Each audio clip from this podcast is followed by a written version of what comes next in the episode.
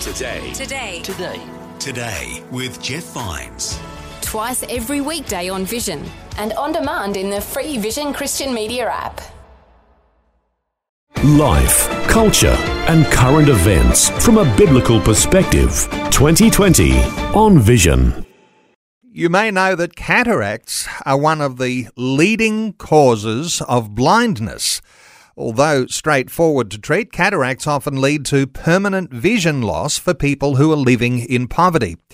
There are a lot of developing nations where people can't access affordable eye care and surgery.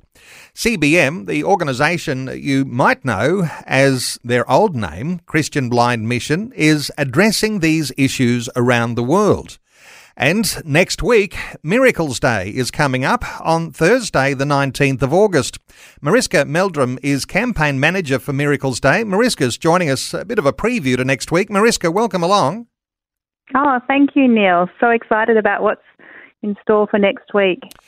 You know, it is always exciting, Miracles Day, and we devote a day to uh, the opportunity for listeners to participate and provide a miracle for people in the developing world. So, give us a little insight here. Perhaps you can put it in a nutshell about what Miracles Day is. Well, Miracles Day, I like to say, is just this beautiful day when we see an outpouring of generosity from listeners from Vision, but also from Christian radio stations across Australia and people coming together and saying, we want to give the miracle of sight to those who can't afford cataract surgery and so are living needlessly blind.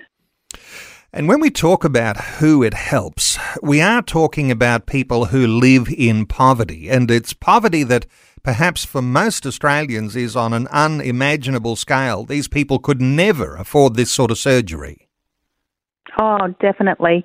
I remember learning when I was in Sunday school, you know, the call of of Jesus to us to go out and reach out to the poor. But it wasn't until I was standing in, in a slum area in the Philippines and meeting um, children who were blind and didn't need to be, but couldn't access surgery, that I realised the scale of poverty that there is in the world and felt that real call to do something.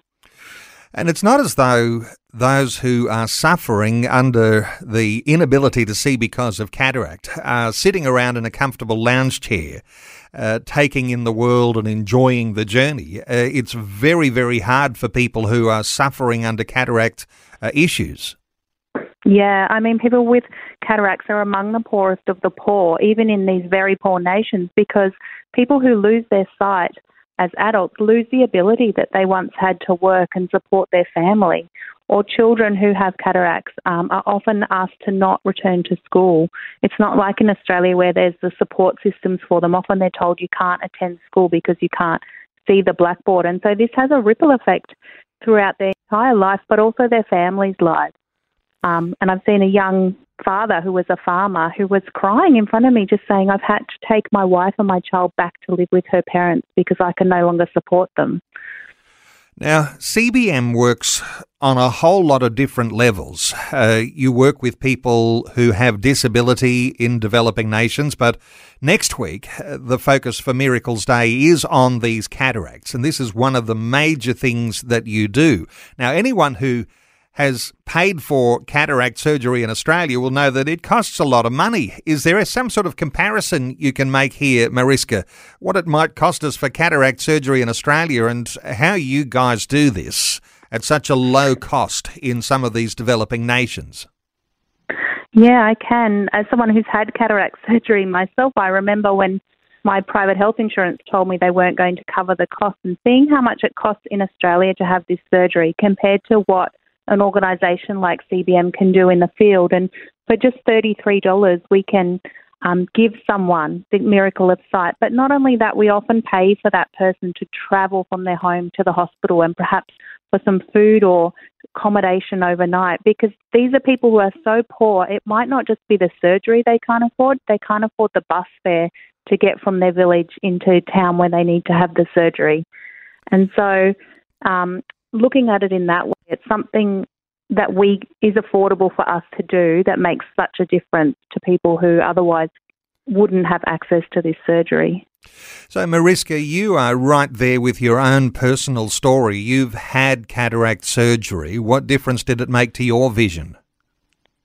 Well, for me, I had cat- I was born with a cataract in my right eye, so I was completely blind in that eye until 35 years of age. And because it was left for so long, I pretty much had lost complete sight in that eye. And so they did cataract surgery as an emergency surgery.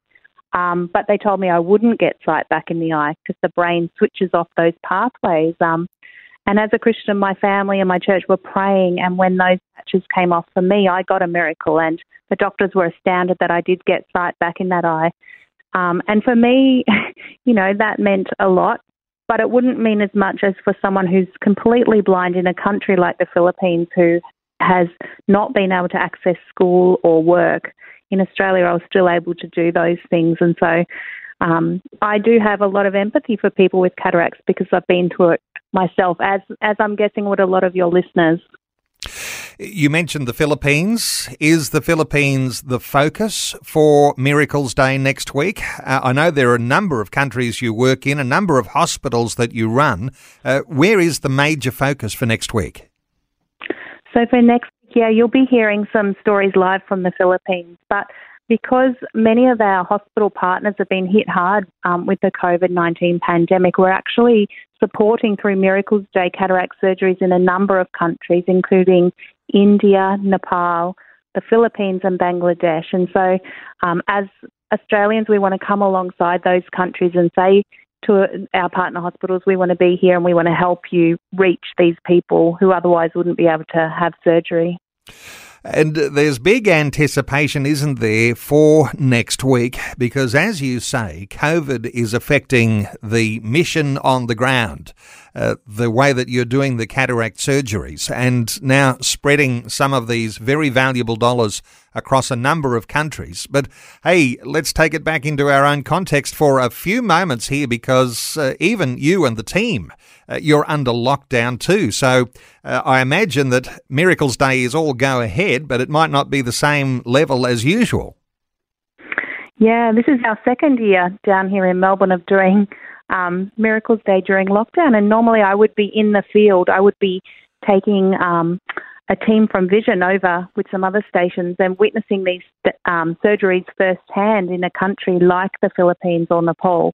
But this year we are broadcasting from Australia, and I think I think it's a good reminder for us. And I say to my children, it's the first time in their lives that they've experienced having their freedom or things that they've taken for granted, like going to school or attending church or youth group or sporting clubs. It's the first time in their lives they've had that taken away from them.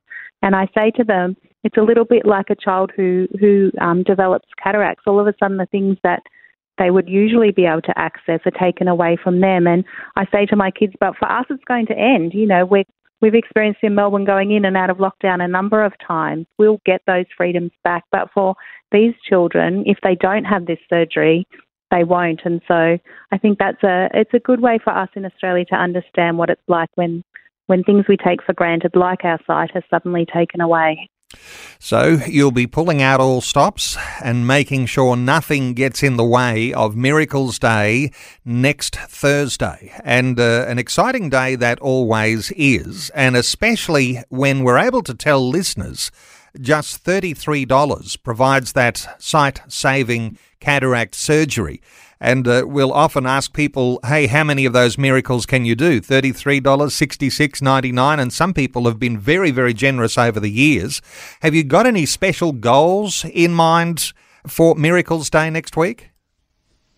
Yeah, look, we're praying to be able to, as a nation, give 50,000 um, miracles of sight to people in countries like Nepal and the Philippines. So that's 50,000. It's a, it's a big target, but um, we're praying that we will reach it. And, you know, every single miracle matters. That's what I say to people. Whether you can give one miracle or whether you're in a position to give more miracles, you're changing a life. And for that person, that miracle means the world.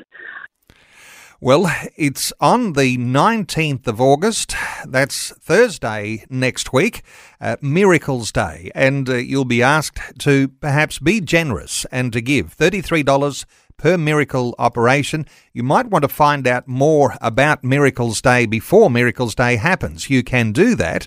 Uh, there'll be a link on the Vision website, vision.org.au and also CBM's website, cbm.org.au. Miracles Day on the 19th of August. Mariska Meldrum is campaign manager for Miracles Day. Mariska, thanks so much for giving us a little preview to what's coming next week, today on 2020. Thank you so much and looking forward to next week. Thanks for taking time to listen to this audio on demand from Vision Christian Media. To find out more about us, go to vision.org.au.